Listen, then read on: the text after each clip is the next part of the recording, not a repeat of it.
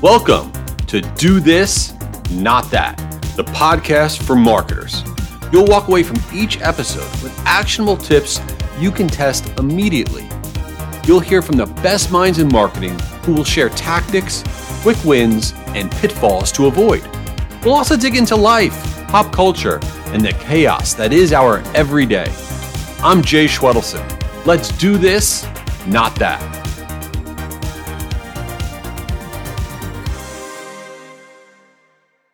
I'm excited. Why am I excited? I'm excited for this episode of Do This, Not That. Today, we're talking about email newsletters.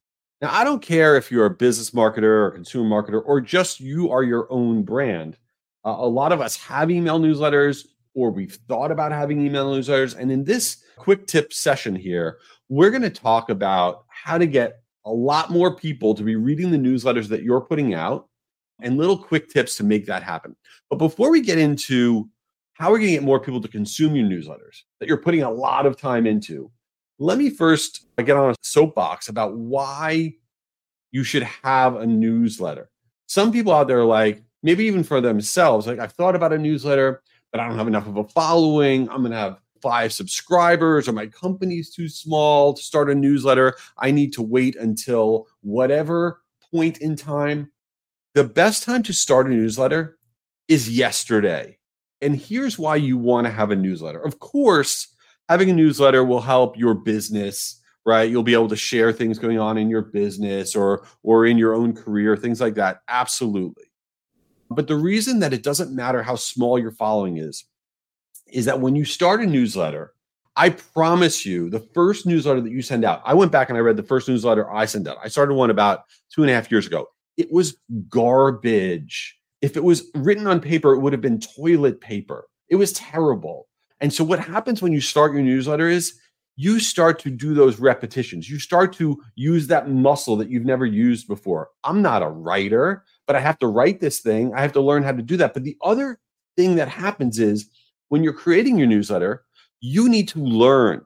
You need to go out there and research things. You need to better yourself and figure out what topics you're going to talk about. And you become more knowledgeable on lots of different stuff. And secretly, you are becoming your own content engine. When you produce this newsletter, you have social posts and things to share and things to talk about uh, for weeks from that one newsletter that you created. So I strongly encourage everyone to have a newsletter. You start a newsletter today I don't care if it's your own brand, your company brand, doesn't matter. Start one and start going now because it will only get better every time you hit send. Now, there are things that you can do to increase the number of people reading your newsletter. So let's go through those quick tips. The thing that drives me absolutely crazy is how hard it is to create a newsletter. It takes so much time oh, we're getting all the information together, we're formatting it, we're getting all the content, we're getting it approved by seven different people internally. And then by the time you actually hit send, you no longer even care if anybody reads it. You're just so happy that this thing is going out the door because it is torture. And then you have to do it all again a week later. And oh my God, you want to quit. You want to run away. So what we need to do is make sure that that effort that you're putting in is, is a good use of time and that as many people on earth are actually opening it. Here is the number one thing that you can do to increase the readership of your newsletter. I don't care if you're a business marketer or a consumer marketer. And here it is. And you're going to tell me I'm crazy. Send it twice. That's right. You want to send your email newsletter twice. I cannot tell you, I would say 99% of marketers make this mistake they have their email newsletter and they have it set to go out on you know tuesdays at 9 a.m and finally it's all set to go. They hit send tuesday at 9 a.m and they watch their email tracking how many people opened it how many people clicked okay they liked it and then you move on to the next week. You are assuming people care. Nobody cares about your newsletter. Nobody cares that you just sent it out. Nobody's actually seeing it. They're scrolling their inbox and they missed it. But guess what? They signed up for your newsletter for a reason. They subscribe for a reason because they wanted to get the information. They just missed it. Okay. So, what you want to do is in that same week period, two days later, you want to send that email newsletter out again. So you send it on Tuesday. Now you're going to send it out again, the exact same newsletter on Thursday. Ideally, you're sending it to people who did not originally open the first newsletter. You're sending it to non openers, which is a huge portion of the people you just sent it out to. So on Thursday, now you're going to send out to all the people didn't open on Tuesday, but you're going to do two things when you send it out that second time. Number one, the subject line. You're not going to use the same subject line that you did on Tuesday when you sent it out originally. You are going to use a subject line that is squarely focused on what they didn't do, meaning it's going to say, oops, you missed it. You're going to want to read this something where you are acknowledging the fact that they didn't read it the first time. When you do oops, you missed it for that newsletter on the second send, on average, it's going to increase your engagement rate by about 20%. This is a no brainer test.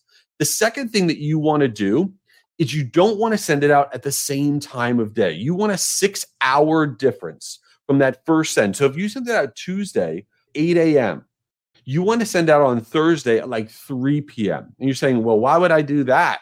8 a.m. is my best performing time. No, 8 a.m. is your best performing time for a certain population of people that are getting your newsletter. People read email at different times. I read email at night. I don't read all my newsletters during the day. I don't have time for the newsletters. I read that stuff at night. So what you want to do is you want to cater to the other population of people that didn't open it up on that first try, that Tuesday at 8 a.m. So now you're going to send out Thursday, 3 p.m. and it's going to say, oops, you missed it. When you have a six hour gap from the versioning of when you're sending version one and then sending the second touch, you see an open rate increase by about 15%.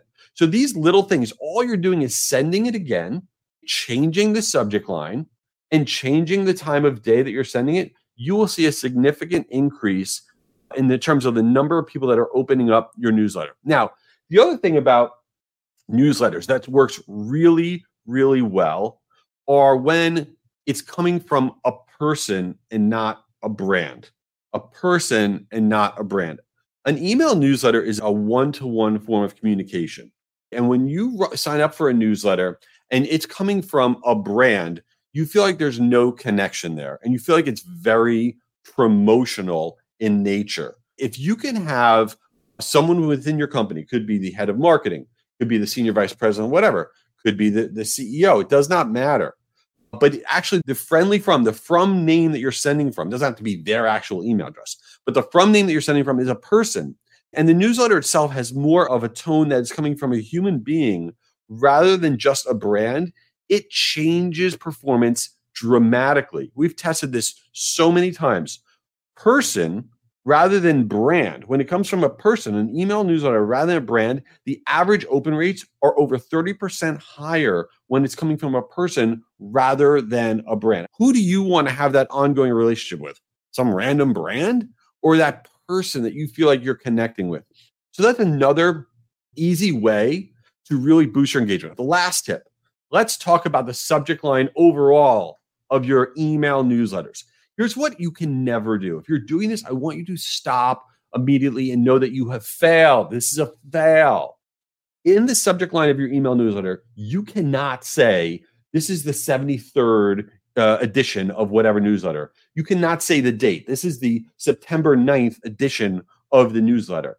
That is ridiculous. You also can't say the name of your newsletter. You know, this is the the greatest news alert newsletter. Who cares? Nobody cares about the name of your newsletter in the subject line. Nobody wants to know the date. Nobody wants to know that this is your 37th one that you send out. All of that is garbage. It doesn't help the person. It's not benefiting them, and you become wallpaper. So, that subject line, what you want to do is take a hero stat from your newsletter. Let's say you're talking about all this different type of content. And in the newsletter, you're going to take the most wildest stat that you're talking about. 71% of people are doing this. What is it? I don't know. That's your subject line. Or you make a question subject line based on the content of your newsletters. Are you thinking about blah, blah, blah? You take some piece of the content and you turn it into an incredible subject line. And, and that is the secret sauce of newsletters. You want to get people excited about opening it up. You don't want to have wallpaper. We are not trying to make wallpaper. So, to recap, and then let's get into something else You want to make sure that you're sending out twice, that you don't have boring subject lines, that you're looking at different times of day, and that is coming from a person. Your newsletters are super valuable. You're working too hard on them not to get more engagement. Now, let's go into the last segment of this ridiculous podcast. We have a segment at the end called Since You Didn't Ask. And since you didn't ask, is when I talk about stuff that has nothing to do with marketing or whatever, just basically what's going on in my life or life in general. So I recently went on a guy's trip. I went on a guy's trip. And I go on one every year with my college buddies. I have six college buddies. We go every single year on a guy's trip together. And I got to tell you, I always don't want to go. I never have time for it. And I'm always miserable about going because oh, I can't go. And I always see these guys once a year. They're my best friends from college. But we go every year, and I'm so happy that I do it every year. First of all, I recommend everybody doing this because you don't want to look back on life like, oh man, why didn't I do that? And it is fun, but it is torture. And so this year we just went on it. And every year, what we do is we pick out of a hat who's going to be in charge. And so one of my buddies is in charge this year, and he's he's an absolute moron in, in the best possible way. And so he picked San Diego, which I live in Florida. Super annoying to get to San Diego for a three day guy trip, but whatever. So we all go, and it happened to be Comic Con. Comic Con going on in San Diego while we're there. Of course, we didn't know this going into it. Well, he did. I didn't. And Comic Con, for those of you who don't know, is the world's largest gathering. Uh, it's like 150,000 people that get together at the convention center and they talk about Star Trek and Star Wars and Marvel and DC and all this other stuff. And people are getting dressed up and they're and it's and it's 150,000 people that are all interested in that stuff. So one of the nights my buddy goes, I got a great idea. We're all going to go down to outside the convention center where 150,000 people are hanging out near all these bars and restaurants, and we're going to go and check out what's going on there. And we were like, all right, fine. And it sounded a terrible idea, terrible idea. But I'm like, well, I'll do whatever. I don't care. It's guy's trip. We're doing. it. He didn't tell me though. He bought us all costumes that he wanted us to wear out the entire night. So he handed each one of us a costume. So one of my friends was handed Darth Vader. Another one was a scary clown. I got handed Batman, which was totally embarrassing. And then one of my other friends got handed this Olaf costume from Frozen, which was totally ridiculous. It was a massive costume with this massive head. And my buddy was not happy about it. He's got this big beard. And so we all put it on. And now we're walking around for the entire night. And everybody was all into it. My buddy who was Olaf was like an angry Olaf because he didn't want all these kids were trying to take pictures with him. And he was just pissed and he, all these kids would come up to him like, "Take a picture of me, Olaf. I love you, Olaf." They were trying to hug him, and he's like, "Get off of me, dude!" And it was phenomenal. It was phenomenal. Like the entire night, we had an angry Olaf, and I was a very happy Batman.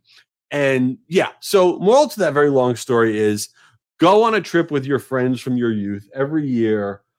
Live life with no regrets. It's a lot of fun and don't screw up your email newsletters. And thanks for checking out this episode of Do This, Not That. You did it. You made it to the end. Nice. But the party's not over. Subscribe to make sure you get the latest episode each week for more actionable tips and a little chaos from today's top marketers. And hook us up with a five star review if this wasn't the worst podcast of all time. Lastly, if you want access to the best virtual marketing events that are also 100% free, visit guruevents.com so you can hear from the world's top marketers like Daymond John, Martha Stewart, and me. guruevents.com. Check it out.